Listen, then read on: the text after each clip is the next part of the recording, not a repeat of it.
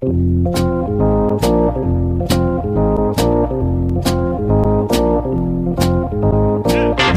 us a little bit about what you saw and, and, and being able to relay that message to Cora when you watched Kimbrel pitch and, and kind of help out so he wasn't uh, tipping his pitches. So tipping pitches, we hear about it all the time. People at home understand what tipping pitches is all about. It's amazing. And that's remarkable. Alex, instead of starting the podcast with an open question for you this week, I want to start it with a story for you. I'm letting you off the hook a little bit. I love this. I love storyteller Bob.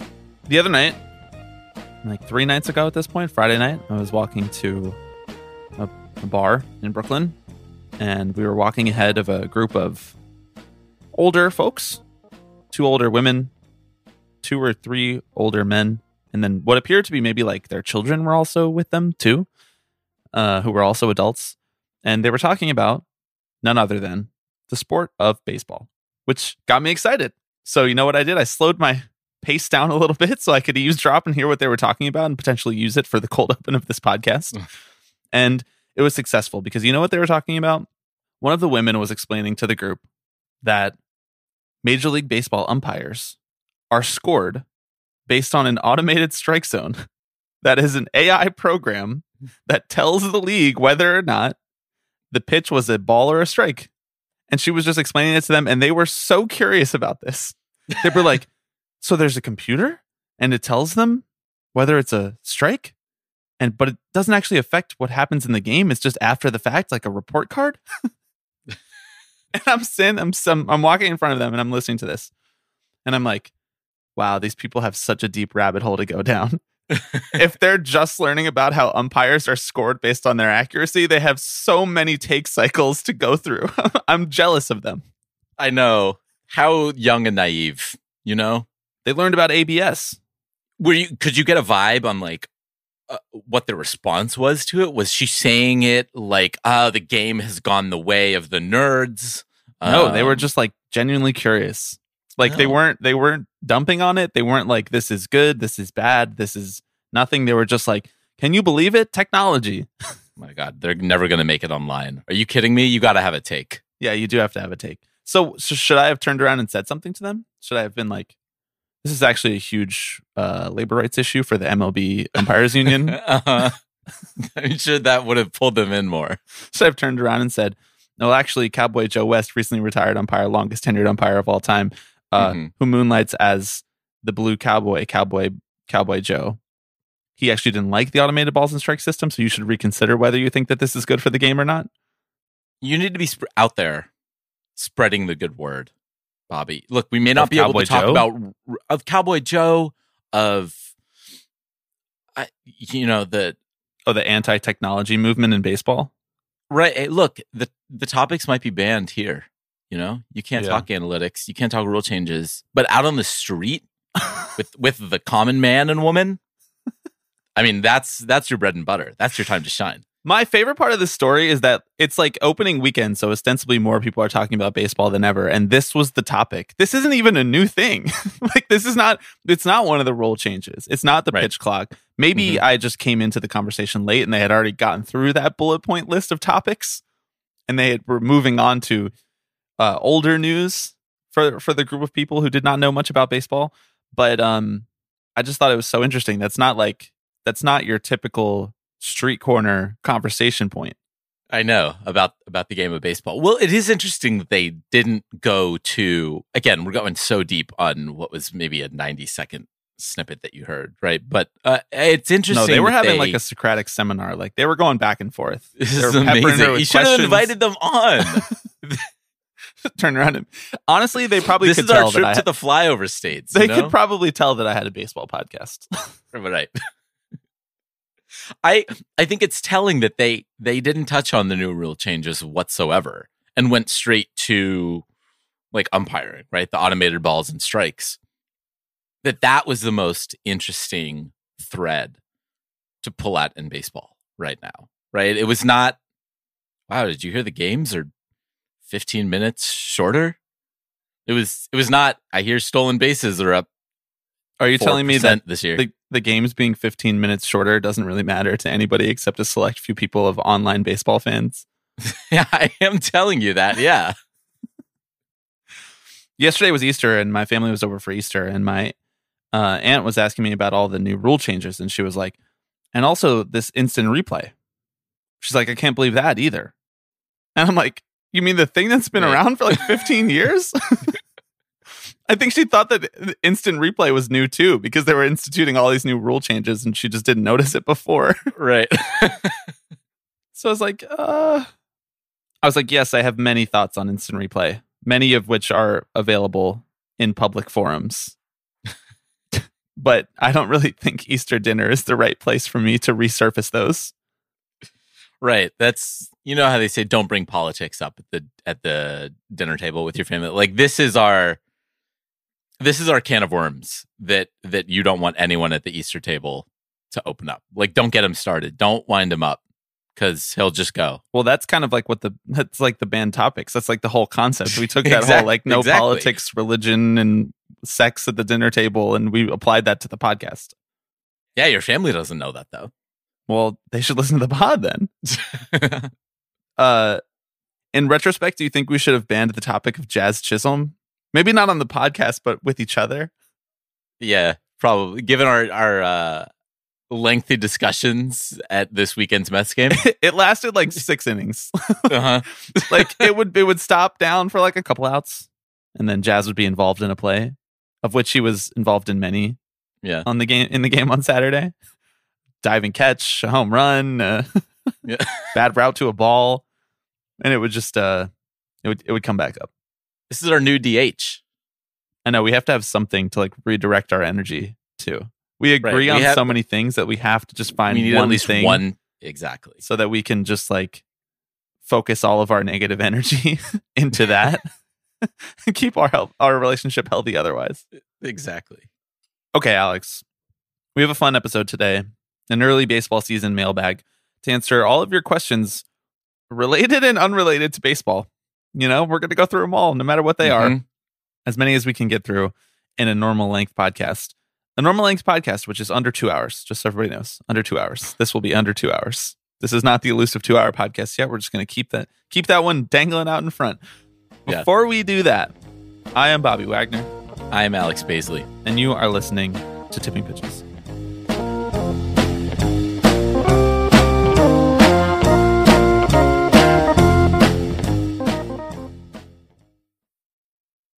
Okay, thank you to this week's new patrons Jacob, Will, Clive, Brian, Langendorfer, and Doug. Anything that you want to get off your chest before we dive into the mailbag? Because once we do, there's no looking back. Not really. You know, the the only thing I'll I'll note, and you alluded to this already, but Bobby, we we saw a real live baseball game this weekend. We saw the New York Mets play the Miami Marlins, and uh, can I just say, really happy baseball's back. Yeah. Really, uh, really like being back out there. It's it's a good sport. You know what I didn't think about when I was out there? Pace of play, stolen bases. Not any of these things came into my mind. I was just really happy to be back in a baseball stadium with my friends. I don't know. It's a vibe, man. Always is. Yeah, you, you didn't have time to focus on any of those things because you were too busy trying to get yourself on the jumbotron during Piano Clearly, Man. I know. Did you know? I, Famously, my favorite song. did you know I didn't know that happened? I don't really know where I was or what I was doing or what I was paying Mhm. attention to while you were doing that. But Alex went into the aisle to get the attention of the cameraman who was up in our section a lot for some reason. A lot. Like all the way up in 525 and the, the cameraman he just wanted to be a man of the people, I guess. Yeah, yeah. and uh you you were the star you were you were the guy who caught his attention Yeah, if we're being honest, I don't really remember where I was during that. Also, There's Um, I think it was a bit of a it was a bit of an out of body experience for me. your face kind of you're just like kind of straight facing Yeah. in the photo that we got of you on the jumbotron um this just takes us to our first question alex Mhm. we were asked by um zane on twitter the mets new scoreboard is it too big i mean at, with first with with firsthand experience of being on it, Right. of filling up some of those pixels. What do you think? yeah, I did not think it was too big until I saw my big ass face on there. I'm actually really At which point I was like, "Dear God." I'm actually really upset that I didn't see it in real time. That you Yeah. were on the scoreboard because that might be the Mhm. only time ever. Yeah, I'm not letting it happen again. All of Citi Field got to see my pores. Like it was yeah. Thanks, Steve Cohen. Yeah. Uh, I don't think it's too big. No. It doesn't feel that much. It does feel bigger if you think about it, Mhm. but mostly because they just expanded the screen to where all of the weird crypto ads and stuff and like the hospital ads used to be all around the screen. So now it's just like it's the same size structure, more or less. It's just all screen, and it's in the opposite I, gotta direction hand from the to field. him. Right. Yeah. I gotta hand it to him. Getting getting rid of the ads Yeah, for more space for uh for baseball content. That's a man of the people right there. is Steve Cohen socialist? My column. Maybe that should be your newsletter. You know, the newsletter that you didn't actually send out last week, even though you bragged about prepping for it a week in advance. I'm sorry, it's a lot of work, guys. Uh, okay, no, the screen is not too big. Uh, next question. Hi, Tipping Pitches. It's Maddie, fan from New Hampshire, calling in. Excuse the background noise. This is going to be one of your weirder fan calls because I'm calling from a horse barn where I'm currently mucking stalls. But I was listening to your latest episode about Bryce Harper and the horny books, and I had some thoughts. As a self-proclaimed expert on horny books because I listen to a lot of them or read a lot of them, um, he chose really bad ones, which kind of makes this whole thing terrible because you want people to like appreciate romance books and funny books for what they are and really get into them. And I'm all down for a Bryce Harper book club, but he picked like two of the worst books out there. Like I read a lot of those for genre of books and couldn't get through Elle Kennedy. So good luck with the book club.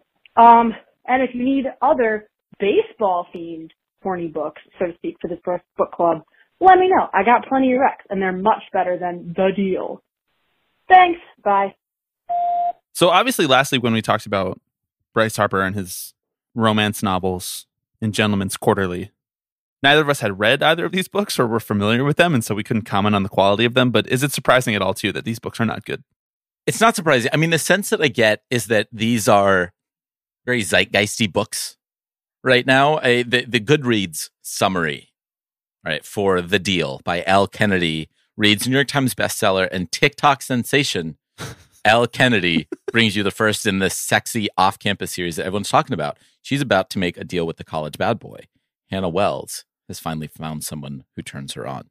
I still have not fully processed that he decided That- to that shout Bryce Harper is in a GQ interview.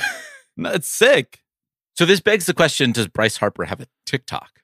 Like, is this what is he on Romance Talk? I mean, there's probably an easy answer to this question. He probably does have a TikTok, and it's probably like publicly available, and just neither of us like know about That's it. not a very fun answer, though. So you think he has a burner TikTok account where he's just like inhaling romance novel content? Right. Well, so we got a question later in here asking us to make baseball book recommendations. So maybe Maddie should just write back in and share all of her thoughts on what would be a, a better replacement to the deal by Elle Kennedy. Yeah. Should we read the deal so that we can um, confidently dump on it a little bit? Like I feel bad. Like Elle Kennedy's getting a getting The short end of the stick here. Yeah, Can't exactly. defend herself. um. uh, Once again, we we've reached the territory where I have to ponder the question: How far will I go for the bit? Right? Will I buy Bryce Harper's forty dollar pomade? Oh, I thought you were going to say $40 book recommendation. I was Oh, like, geez, no. she's pulling in 40 bucks for this. It must be a real big TikTok sensation. Like 40 You that's like get a it for like five dollars on Kindle. yeah, I know. Um, the $40 pomade you did buy, right? No, No? no. No. Come on. I thought you did. I thought you did. I thought you said you tried some of the products. I had the the shampoo, but it was a Mm. gift, a gag Right. gift. So my mom was willing to go further for the bit than you. Wow. Once again, our mom's going further for the pod than we ever will. Mm-hmm. And your mom doesn't even listen. Well, she listens occasionally. She'll be like, she'll be like, I listened to the last six episodes yesterday. it's like, wow, that's too much me, even for me. Yeah, yeah. You know, like I have to be in this head 24 hours a day. Like you don't Right. have to. I'm like, why? Why do you choose to do that? She's like, I, you know, I, I was, I was doing some gardening and I just needed something to listen to, and it was just up there, and I was like, I'm, I'm catching up. She's like hearing about what happened in the World Series. I'm like, Mhm. got bad news for you. It's Godspeed. already decided. um, Maddie, thank you for calling in and confirming that Bryce Harper doesn't doesn't have good taste in books. Um, although I'm I'm not totally surprised by that. Should we just do our the baseball books question now, Alex? Jake in the Slack asked um about you know we've discussed this before, but not sure if it ever came up on an episode. Uh, what are your favorite books that you'd recommend to people? Your favorite baseball books that you'd recommend to people? I don't know. Ha- have we talked about this on? Slack? We've talked about this in so many different places that you joked that this should be on our FAQs page uh, on our website. I guess that nobody actually goes to. Frequently asked questions that no one will see by Alex and Bobby. Uh, baseball books. I wrote down three, only two of which I have read. One of which is like at the top of my want to read list, which I feel like people underrate in in recommendations. Like just because I haven't read it doesn't mean that it's not a better book than the books that I am going to recommend. I want to read Mhm. it really badly, just haven't been able to get around to it. Uh, the first one's Lords of the Realm.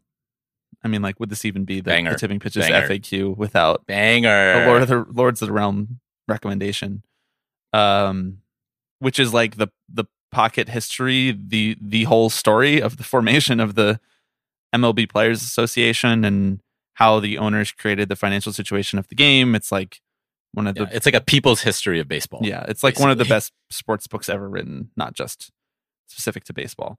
Um, my second recommendation is The Only Rule It Has to Work, Ben Lindbergh and Sam Miller's book, um, where they literally took over a an independent league baseball team, the Sonoma Stompers, uh, for a year, and ran it like a saberhead dreams about running a baseball team and saw, and and saw how it went. Yeah. Um, hence the title. The only rule is it has to work. It doesn't matter if it looks good. It doesn't matter if it makes sense. It doesn't matter if it tracks with baseball history. It just has to work, and they have to win. Um, and the writing style. You and I both read this in college. It was like a I read it and then passed it to you, or you read it and then passed it to me, like across the common room of our Yeah, right. apartment. uh, and the writing style is similar similarly tag teamed. It's uh, Ben writing a chapter and Sam writing a chapter, and so you see from their different perspectives how some of these strategies played out, what they were thinking during some of these strategies, and it's just a, it's kind of like an irreplaceable look into the into front office philosophy, into sabermetric philosophy, and how it clashes with clubhouse culture. Uh, and it was written it was written a, a while ago at this point, like I don't know, like eight or ten years ago at this point. point, and so obviously some things have progressed to be part of the mainstream but at the time that they were doing them it seemed ridiculous to ask especially indie ball players who are like fighting and scrapping for their chance in affiliated ball to try something that seems reckless or weird. Um so that that would be my recommendation for people who haven't read it. Of course we've recommended that before. And then my third recommendation is stealing home the book about the formation of dodger stadium and the displacement of the indigenous people of Chavez Ravine to make that happen, uh, which I have not read, uh, which is written by Eric Nusbaum, which it's kind of like dereliction of duty that neither of us have read this book at this point because it just has so many crossover themes with what we talk about in the present. It's the historical telling of what actually happened and the ways that, you know, the big business of capitalism and baseball come in and steamroll everything in their path to create this this mythos, this baseball nirvana that is Dodger Stadium and Chavez Ravine. It's like, well, how did they actually get that done? And it's for a lot of the people that I've talked to who have read it, it's like a deeply upsetting story. And so it's maybe not like a, a quick beach read or like a fun, propulsive read in the way that like Evan's book was when we did that in sort of like a de facto tipping pitches book club last month. But um, nonetheless, an, uh, an unbelievable story that I would really love to get around to reading. Yeah, all great recommendations. The only rule is it has to work was on my list as well. I, I think I read that in like a literal weekend. Like uh, it's so easy to devour. Um, and as you mentioned, just a really great sort of look at different strains of baseball philosophy and kind of how they clash with each other. Um, a couple other ones that uh, I'd recommend.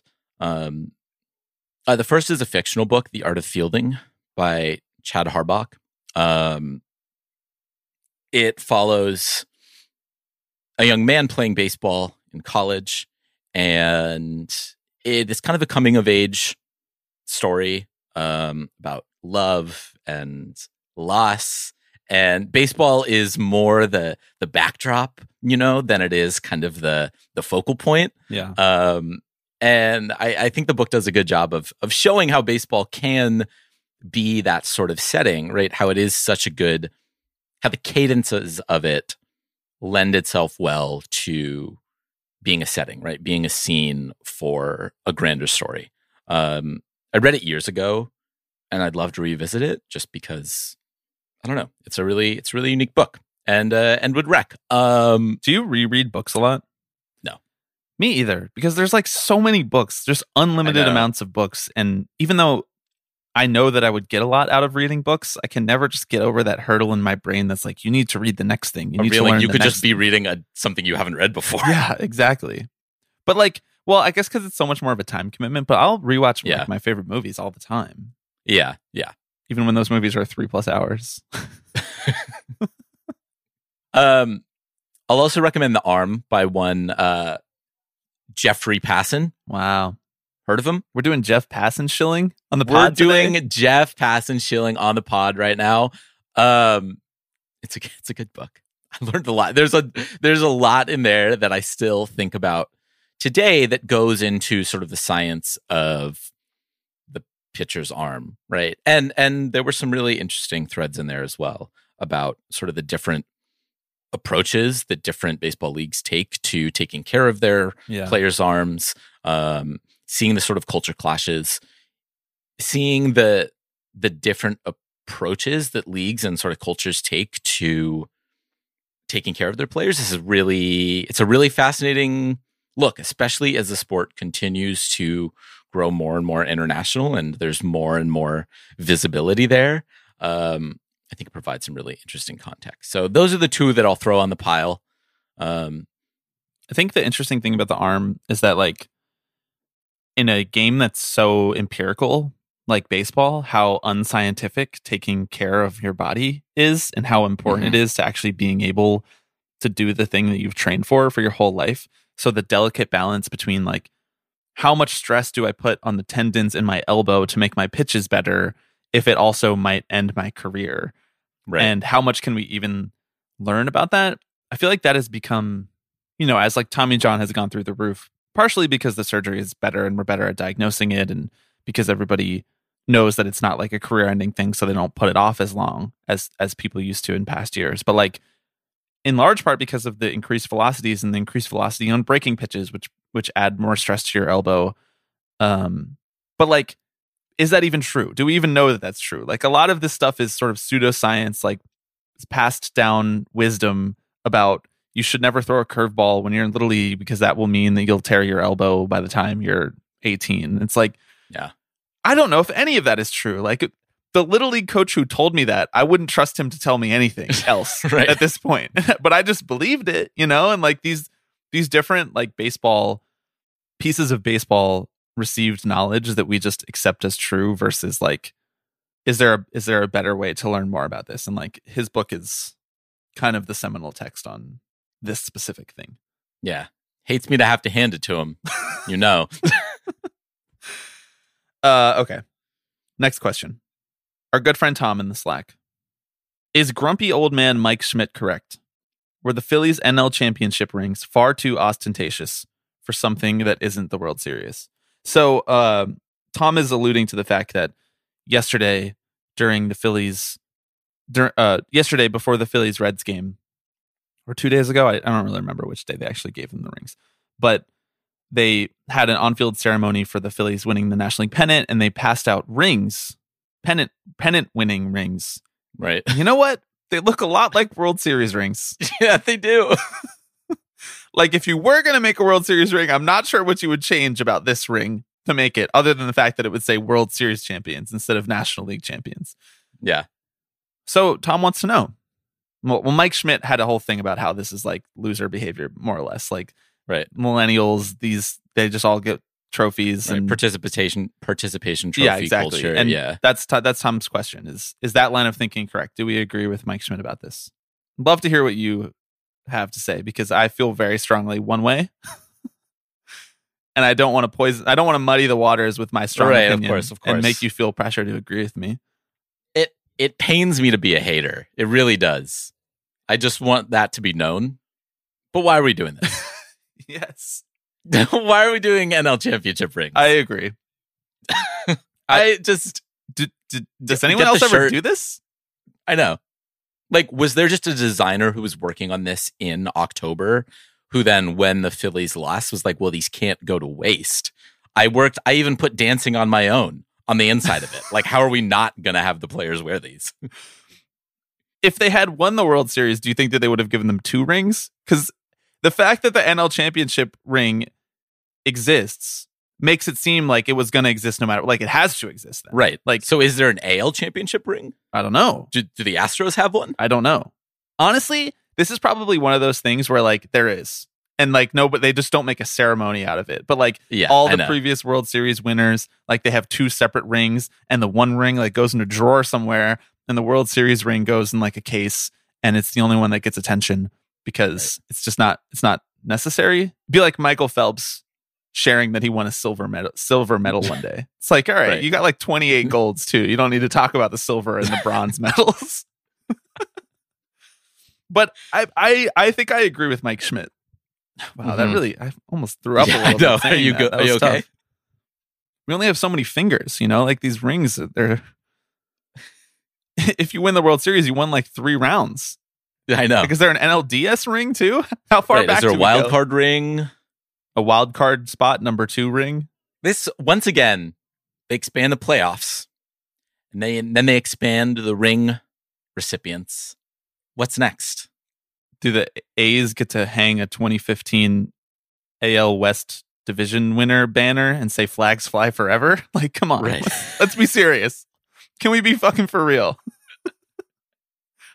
Rings are for the winners. I don't know what to tell you. They lost. yeah, they get the hats. You get a hat that says yeah, like a T-shirt. You know, National League champion. Like you're fine. you probably al- also get a trophy if we're being honest. Like the Phillies probably Yeah. Mm-hmm. have like a smaller NL trophy. It's not the commissioner's trophy. It's not that hunk of ro- hunk of metal that Rob loves so much, but it is a trophy somewhere. So the ring ceremony was just a lot, a lot for me personally. And it's also, for what it's worth, it's the type of thing that if the Phillies had won and the Astros were giving out AL championship rings, Phillies fans would be going ballistic. hmm So, all right, that's enough on that. Next question. Hey guys, who are some players that you think pour the milk before the cereal? This is recent tipping pitches guest, longtime tipping pitches caller, Becca Ansbro, on the mic. Thank you, Becca. Yeah. Uh, I I love that she no need to introduce herself anymore. She's like, you know the number. You got caller ID. it's like it's as recognizable as like a Picasso. You know, like you just you know you know it when you hear it. um, who are some players who pour the milk before the cereal? Honestly, we've already been talking about one of them in this episode, and I, I think that's Bryce Harper. I don't know Mm. why, but there is something that feels a little bit like which dimension did you grow up in to that guy? Like he grew up in Vegas, which is not like a real place. you know, he's like a huge Las Vegas Knights fan. He's like their their like number one supporter, but also he exists in this like weird superstardom dimension that I I don't really know what exists. I think that you know what I'm saying. Uh, and his his good friend JT Realmuto are definitely they're pouring the milk in before the cereal. Uh, I love that thought. It's a really good point. Um, there were a couple players who popped into my head when I heard this question, and and I want to note. Don't tell me that you're going to come out as pro milk before I- cereal right here. Look, I I've I've never done it myself, But I don't judge the so I can't speak to the I, I can't speak to the merits of it. However, there might be something to be said for instead of just pouring the cereal and then dousing it with milk and letting the bottom get all soggy, right? Doing a little bit of like a as you go, you know, a little like little Oh, right. like a little little milk milk in the bottom and then like a little splash kind of you know, every few bites. More like chips and salsa. You know, you have the liquid Right, there. right, you put the solid in as needed, you know, as you would like to consume and desire. Look, I'm d- I'm just trying to get into the headspace right now. Okay, you know, Can I ask you a question Um, before you say the, the names? sure. Because I feel like I said Bryce and I said JT, and I feel like people will understand what I meant by that. But right? when Becca asks this question, like, how are you flipping through the files in your brain to determine what baseball players? Like, is it like himbos? Like, is it is it guys who are like off a little bit? You know who's another guy? just naming Phillies. Nick Castellanos might be the milk before the cereal guy because he's just like, why do you do it this way? That is his whole energy. That's a good point. Remember with his yeah. whole like, why isn't today opening day? yeah, thing? every day is opening day. he's like, I who, I who taught really- you to put the cereal in before the milk, and why do you need to listen to that person? I really like that take. I mean, the the way I was thinking about it is like, who are the guys who are going to take more than two seconds to think about this? You know, who are going to po- be pouring themselves a bowl of cereal and say, "Is there a better way?" Right. And so Castellanos, for example, I think is a great example of like, why did the man tell us we had to pour the cereal first? You know, Or also, like, even if he didn't intend to pour the milk before the cereal, he just forgot to put the cereal in first and then started Right. pouring the milk. And it's like, oh, there's no cereal. I'll just put the ce- like- cereal in now. it's like this is serendipitous. This is what uh, the Lord asked me to do. the Lord. Is he religious? I feel like I no. he doesn't strike me as religious. Uh, I immediately thought of Zach Greinke. uh, Mm. because he seems like the kind of guy who would say to himself, like, how do I optimize this process? You know, like, Again, though, like the milk first is not optimal. You're just saying because like the cereal gets soggy. yeah, You just I got thi- to you I- pick pick a better cereal. Like it, you're like I- raisin bran's not going to get soggy unless you're eating it over the course of like two hours. Oh yeah. It does. I mean, I I love Raisin Bran, but that that gets soggy so fast. Honey bunches of oats, come on, those are crisp. Oh yeah. Hey man, I I'm I'm not going to defend them. You know, I just for the sake of a robust debate here, I wanted Mm. to kind of you know get inside the head a little bit, see how the other side lives. You know what I mean? Yeah. I see. To me, I feel like Greinke would just eat the cereal with no milk. Mm, He'd be like, "Why do I need the milk? about I'll Yeah. drink a glass of milk separately while eating the cereal." You're right. Greinke would probably think far too hard. yeah, exactly. He's like inventing a new thing. It's like cereal with milk inside, like a gusher. You know, like right. Like individual packets of cereal with the milk. Yeah. there's like milk, uh, dehydrated milk at the bottom of the packet, and you pour in water, and then it's all just made at the same time. Ew. That probably exists. It right? probably Like, does. That's real. probably what the fucking owners are feeding minor leaguers now with their updated CBA. it's like here, this is a part of a healthy breakfast. You can have a banana also. right. Let it sit in the sun for an hour and it'll uh it'll decompress. The way that you, yeah, the way that you cook this meal is you take a magnifying glass to the window of the bus that you're on. Right. And you let the sun pass through it and heat it up. No hot plates on the Uh, bus. It's a safety hazard. Chris Sale was the other guy I thought about. Is it weird that I've just never pictured Chris Sale? I can never picture Chris Sale like eating anything. Like eating yeah. he just seems too No, mad. it's not. like cereal, the whole like getting it in and out of like the box. eating's a bit of a waste of time. yeah, exactly. for him. He's throwing He the just, like- box against the wall. Um, you know, I feel like I was really dishing it out to the Phillies players, and so I want to prove that I can take it as well. Pete Alonso, yeah, yeah. Uh-huh. And he would like go down fighting, being like, "This is better." Yeah. What are you talking about? He would probably have a whole thing about how he wants the milk to come down to room temperature first. oh god. This is that's the way he remembers it in Florida. I feel like that's a sufficient answer. I think so too. Okay, Alex, next question comes from Dante in the Slack. Dante wants to know with regards to the podcast, when did we decide that we were good at it? As Dante himself has made some appearances on podcasts and can never really tell how he feels it went afterwards, which is a feeling that I can relate to. Uh, so the short answer to this question is we're still deciding. Jury's still out. something that always happens. Let me just tell. Let me just pull the listeners behind the curtain a little bit. Something Mhm. that happens for every single episode of this podcast is heading in. We're like, not sure about this one. I don't know. This one might be tough. And then during the recording, we feel that same way. And then at the end of it, one of the two of us will look at each other and go, I think that one was pretty good. Yeah. and the other usually shrugs their shoulders and says, We'll see. in the business, we say, we'll see in the edit, you know? We'll Mhm. see in the edit. Right. It'll come Yeah. together in the edit. Yeah. Uh, do you want to answer this question in earnest for Dante? Yeah, I mean, I don't have to necessarily go into the crippling self doubt or anything like that. Um, I don't know, man. because that's always that's always there. Ma- But making this podcast is way cheaper than therapy. So I didn't know that. I should, I should cancel my session this week. just, I just got pen all over my hand while I was trying to answer this. I was trying to write down my notes for this question. so well. everything's going good. My pen just like exploded. I don't really know what happened. Doing our best to prove to Dante that he asked the wrong people. Right. Bobby's got ink like around his mouth right now. I don't really know how. yeah, man, it really was just getting on here every week Yeah. until it kind of felt like a habit, honestly. And I think it really helped bringing on people who I saw and see as being smarter than us and using that as an opportunity to learn from them. Because I think that's how I tr- try to approach the podcast is trying to soak up everything from the people around me, right? Um, That's why you become such a great Mets fan. yeah. hmm Some say it's also you might have to do a little work to get me on your on your jazz take, though. I gotta say, that one, we, keep that al- one I can't soak up. we keep alluding to this, and the jazz take has never been shared on the pod. Right? I know. just going to keep trickling that out.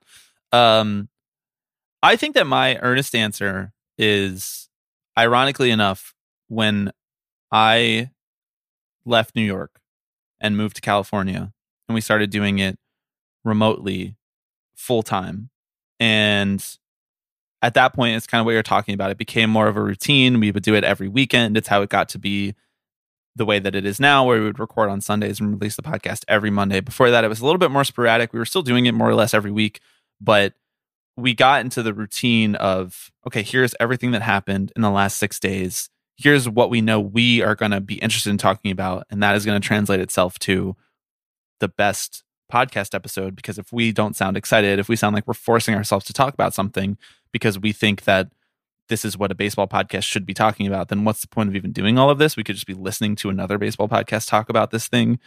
And, you know, those were hard earned lessons. Like in the first year of doing the show, in the first 18 months of doing the show, I don't think we really knew that we were, we could just opt out of talking about a thing. if it seemed like it was big, we would just talk about it and maybe not even really have anything to say. And I do think that that is the kind of lesson that you have to just like learn via doing it Yeah. because you don't really know what you're going to respond to and what you're going to enjoy talking about. Like there are some things that are regular mainstays of the show that 5 years ago I would have never thought that I would want to talk to you about week in and week out, but it and I would have never thought that anybody would want to listen to that frankly. Um but we've trained ourselves to be more interested and invested in talking about those things and listeners have given us a lot of po- a lot of positive feedback on that sort of thing. So honestly like 2019 is when I started feeling like we were making the show that we wanted to make. And it, it was Yeah. basically like almost two full years of doing the show before that. And now that's not to say like if you're thinking of starting a podcast that it's going to take two years before you know what that podcast is about. But we started this podcast when we were like 21 and 22. And we didn't have a defined idea. We basically were just like, we want to learn how to talk to each other in recorded format. You know, it wasn't like we have this specific idea for a podcast. We were like, we want to talk about baseball and we want to let it take shape. And so if you were listening to this podcast in 2017 and 2018, you know that it's just it's it was very different than it is now. Um and that's, you know, the beauty of doing it with someone that you know so personally and also the beauty of doing it over an extended period of time and allowing your your views on the game to change but also your views on what you find interesting about talking about to change. So my my number one advice would be don't be discouraged by how not confident you feel at the beginning of doing it because that is like unless you're just like you know a one in a million type of person who has no self-doubt about like the content that they they create then like it, you're going to experience that for uh, what feels like a really long time Yeah. I mean, you know how they say the best way to get better at writing is to write, Right. And the same goes here. I mean, this is why I have in my voice memos actually hour long recordings that I do throughout the week. Um, just kind of practicing, going over what I'm going to say. Literally, it's hundreds and hundreds of gigabytes. Um, Well, that's why they call you the Rivers Cuomo of podcasting. That's, they do call me that. Yeah.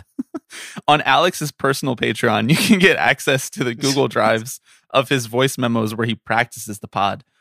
And Yeah. um, that, that and taking back Sunday covers. well, whoa, whoa, whoa, whoa! You don't have the authority to give that away for free, That's- bro. that's you true. don't. You don't. I've, I've already entered into a contract with you. and that's binding. That was recorded and published to the internet. Um, that's not looking so good, by the way. Mets are not off to a bad start, but they're not off to like a we're going to win 110 game start. No. So I think you're pretty you're pretty in the clear on that front. I'm gonna have to find another way to bet to bet that out into the world. Yeah. I, I don't, I, give me four beers and put me on the Citi Field Jumbotron. Apparently, that's all it takes. Um, another thing that you also do is that you listen to the podcast and you retake everything that you said, right? Uh huh. That's like your Yeah. Wednesday activity. You listen, you recreate it, and you try to say, "How could I have gotten better here?" Like you Mhm. watch tape, basically, of all of your at bats. Right. Okay, next. This is very hel- helpful advice. I'm, I'm, I'm sure. Um, hi, Alex. Hi, Bobby. It's Jesse. Um, I wanted to ask uh, about dynamic duos of baseball past and present, and dynamic duos which fit into the she's everything, he's just Ken Barbie movie marketing. So, like, I'm thinking Vladdy, she's everything. Bo Bichette, he's just Ken. Do you see the vision? Okay, thanks. This is Such a good question. So such a funny question.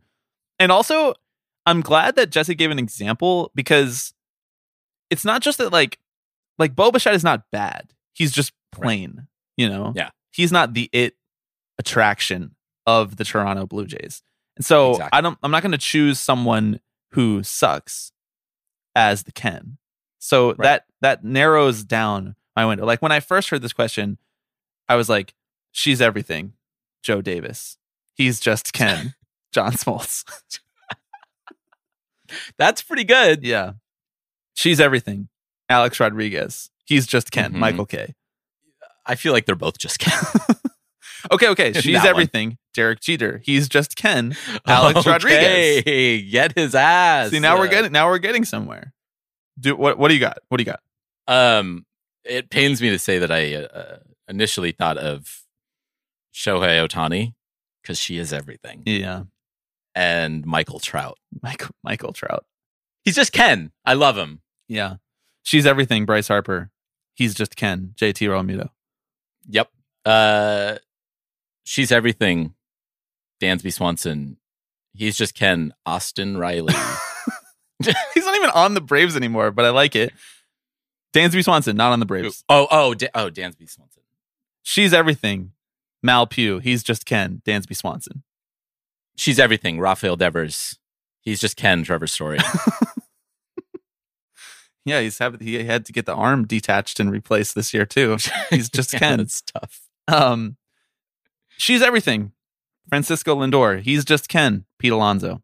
that was the second name. He's just Ken. down. Jeff McNeil. He's just Ken. Brandon Nimmo. Brandon Nimmo. He's just Ken. Luis Guillorme. He's just Ken. no, Mark Canha's not just Ken. Mark Canha could be she's everything. Yeah. She's everything. Starling Marte. that really is a team of mostly Kens, though. It's if we're being all Kens. It's all Kens with a couple with a couple Barbies. hmm this is a great question. Yeah. I we could keep going. She's everything. Theo Epstein. He- he's just Oh. Ken. Rob Manfred. Yeah, is Theo your everything?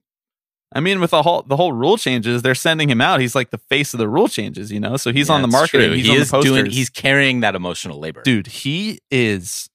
I think that they've cloned him. He's been on every podcast. I'm insulted that they haven't offered him to us at this point. Yeah. hmm They've offered him to every other podcast around us. Like I'm waiting for the Theo Epstein effectively wild hit at this point. Yeah, you're actually right about that. I know. like, just fucking talk to someone who's actually going to ask you questions that I want to know the answer to for once.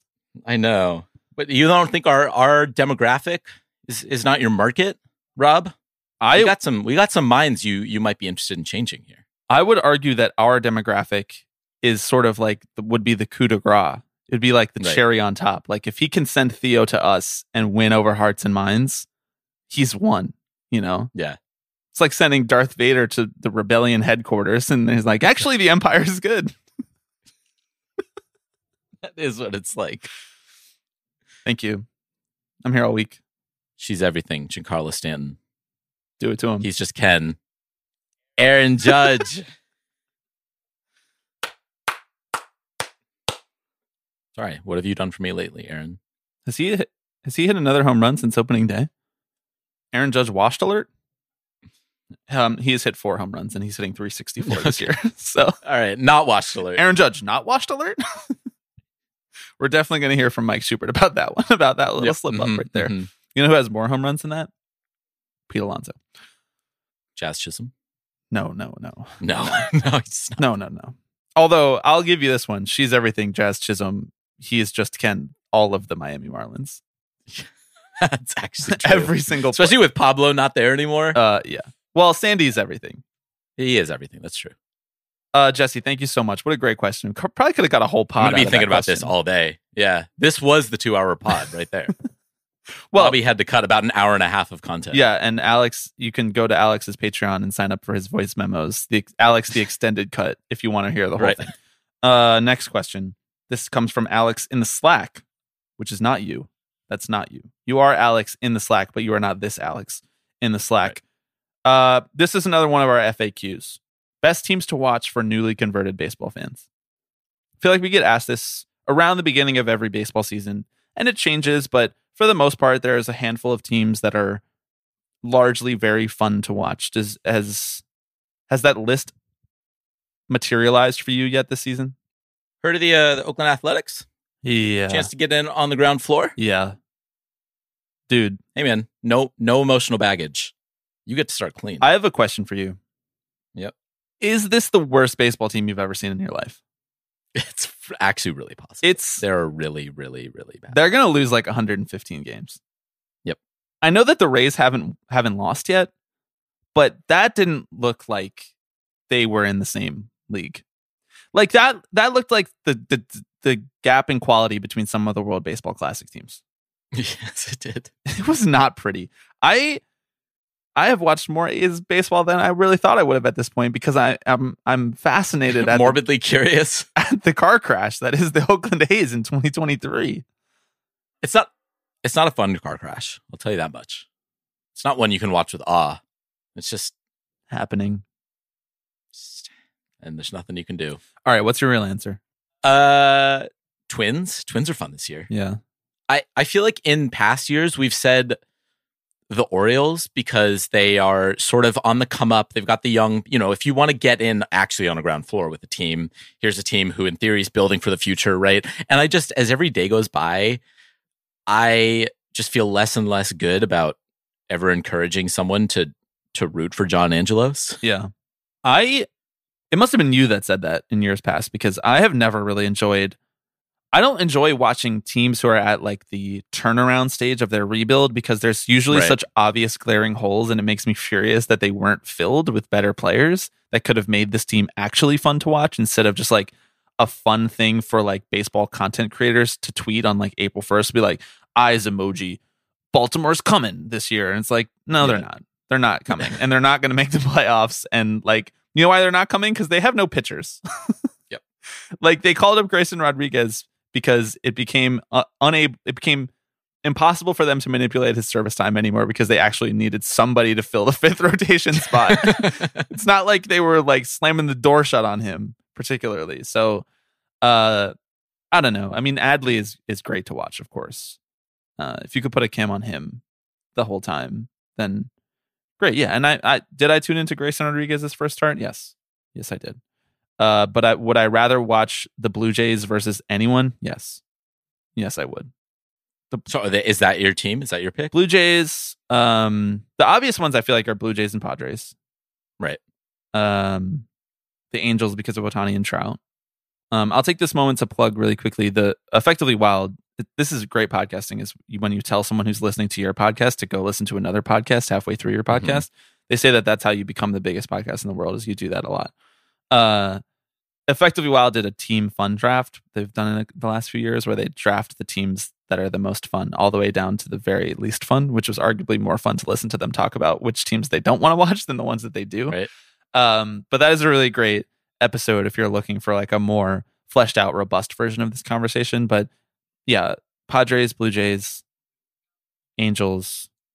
I think the Phillies are really fun to watch. I said this last year too, Mhm. because like a great lineup, terrible defense, shaky bullpen pitching makes for entertaining back and forth in baseball games. And if you're not invested in whether or not the Phillies win, although you could argue that I'm too invested in whether or not the Phillies win, I'm just invested in the fact that they lose.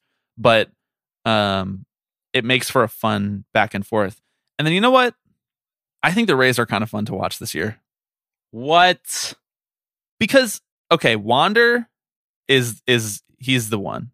He's he might be the prince who was promised, and he was Right. hurt for a lot of last year, uh, which sort of cut short his arrival party that should have been happening with his. He came up and he was great two years ago, and he signed the extension, and then last year was supposed to be kind of his coming out party, and it just didn't happen.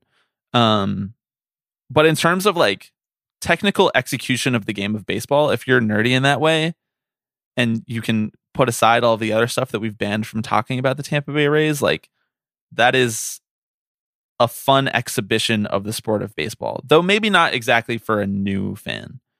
Um, I think the Padres are still far and away for a new fan of baseball.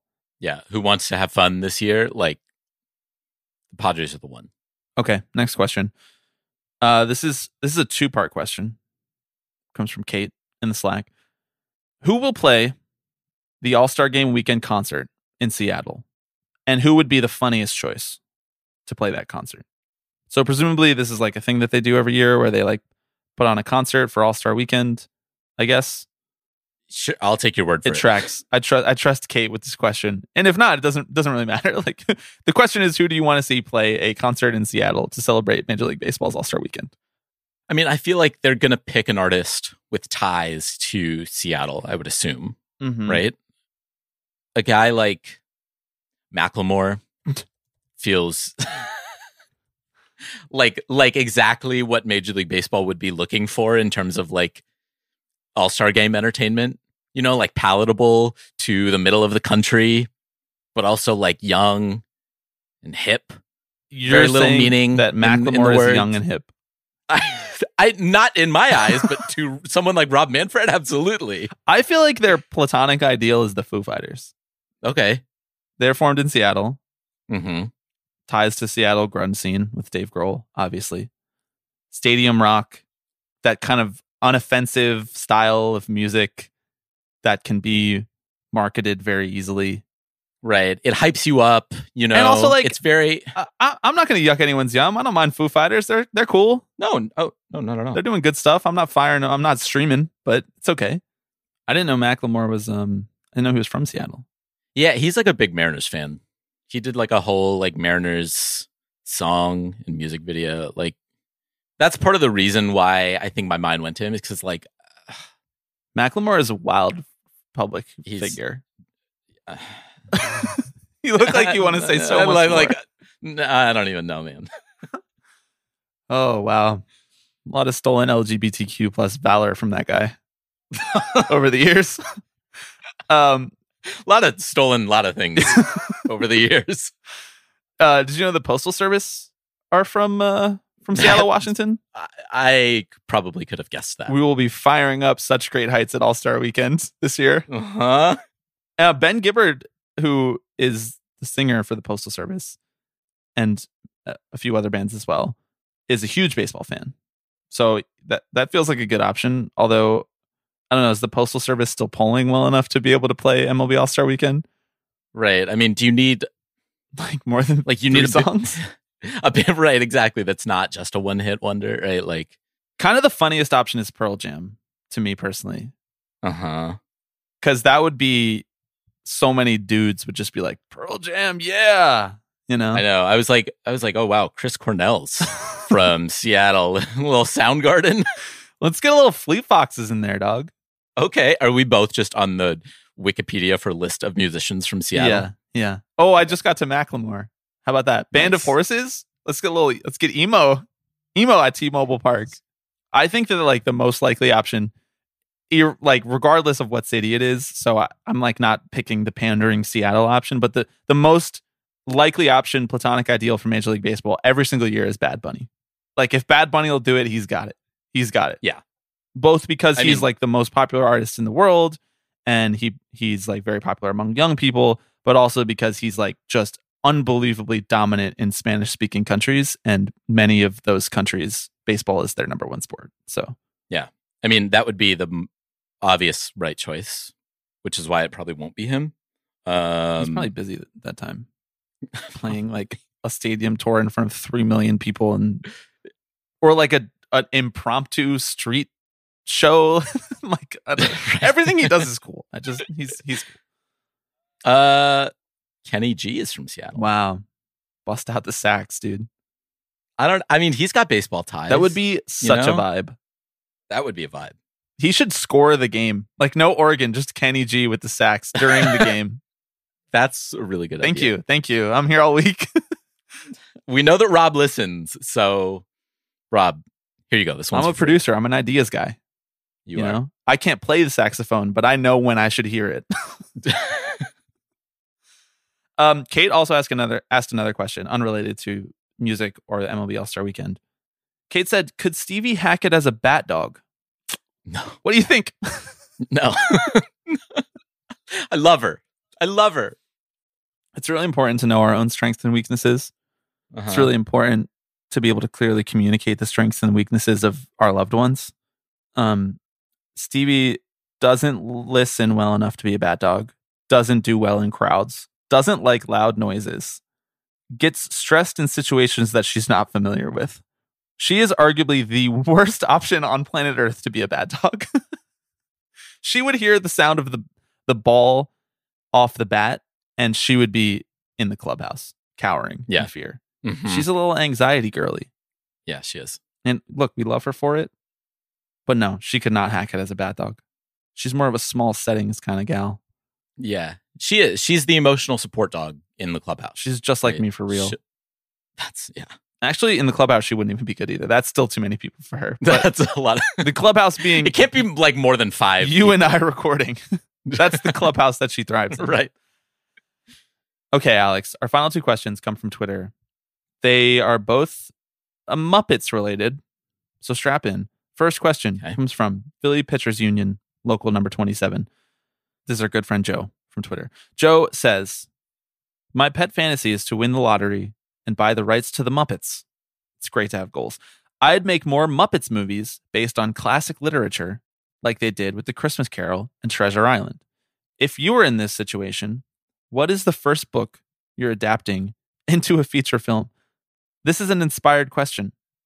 hmm I'd like to. Lord of the Flies. Or no hesitation.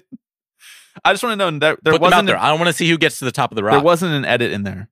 Sometimes we we gather our sometimes most of the time we gather our thoughts and there's some silence that I cut out, but Alex could just cut straight to the chase right there. No Yep. cut, no cut. Um, I was gonna I want to know who Piggy's going to be. You know, yeah, I was gonna say who's going to get the conch? I was gonna say King Lear, Ooh, which is basically like Succession. right. Um, the original Succession. Shakespeare did it first. Although I will say, and this takes us to our next question, which comes from Abigail at Bring the Noise on Twitter. Which Muppet has the biggest Mets fan energy? And I'll say I, I'm not super familiar with the Muppets. Like I know, I know, I know who they all are, but hmm I don't know them all well enough to Like their personalities to speak confidently about that. I wasn't a huge Muppets person growing up, um, which is not an indictment of the Muppets by any means. I know that they're No, like, that's an indictment of you. yes, exactly. I know that th- this is just like a total gap in my cultural consumption. Right. Um, my mind went to Oscar the Grouch. Okay. Why is that? If it's not obvious. He complains all the time because he's just always mad. Uh, no, um, again, wears his heart, his emotions on his sleeve. You know, um, Mhm. I think tends to wallow in self pity uh, a lot. Um, and I will even say, after doing a bit of research for this question, according to Muppet Wiki, in episode 0020, Oscar does clean his trash can and dumps things out, including a Mets banner, which he tells his friend Gordon that he doesn't want to lose. So there's actually a little bit of textual evidence Canon. behind this one. That's a great answer. I don't think I can beat that. I think um aesthetically speaking, animal kind of fits the fits the bill. But also animal kind of looks like gritty, so maybe we can we can say animal's a Phillies fan. right, yeah. Uh but I like your answer. Oscar the Grouch. Is that is that the energy that I put out into the world? you can be honest with me. I no, it's it's I think it's a little more uh Mr. Snuffleupagus. because like just sad. right.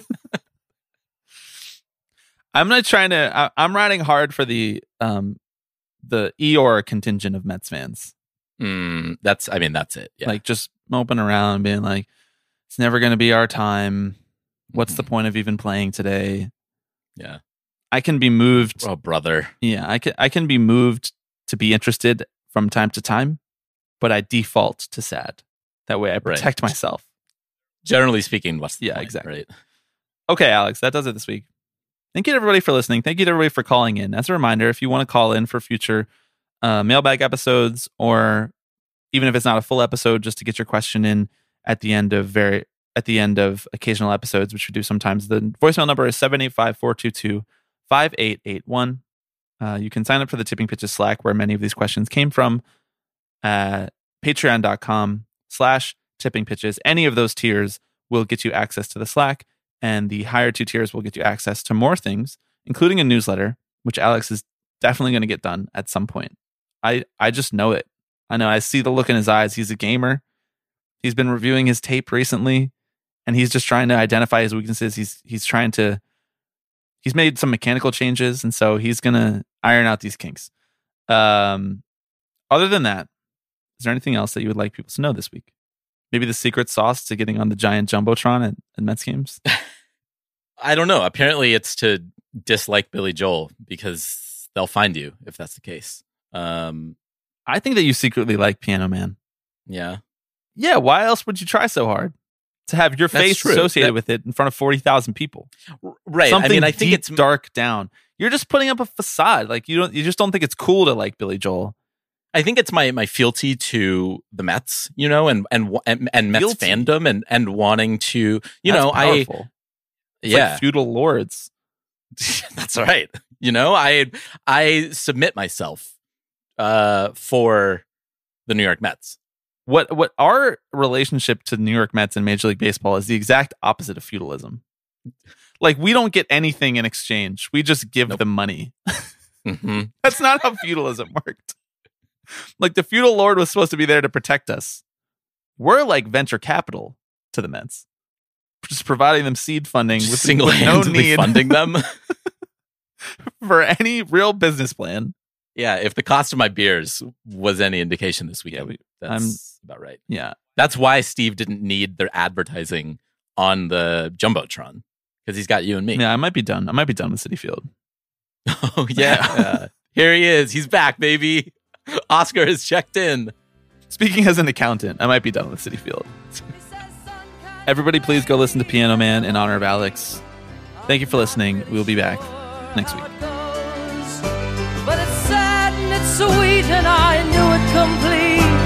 When I wore a younger man's clothes. Hello, everybody. Uh, I'm Alex Rodriguez. Tipping pitches. Tipping pitches. This is the one that I love the most. Tipping pitches. So we'll see you next week. See ya!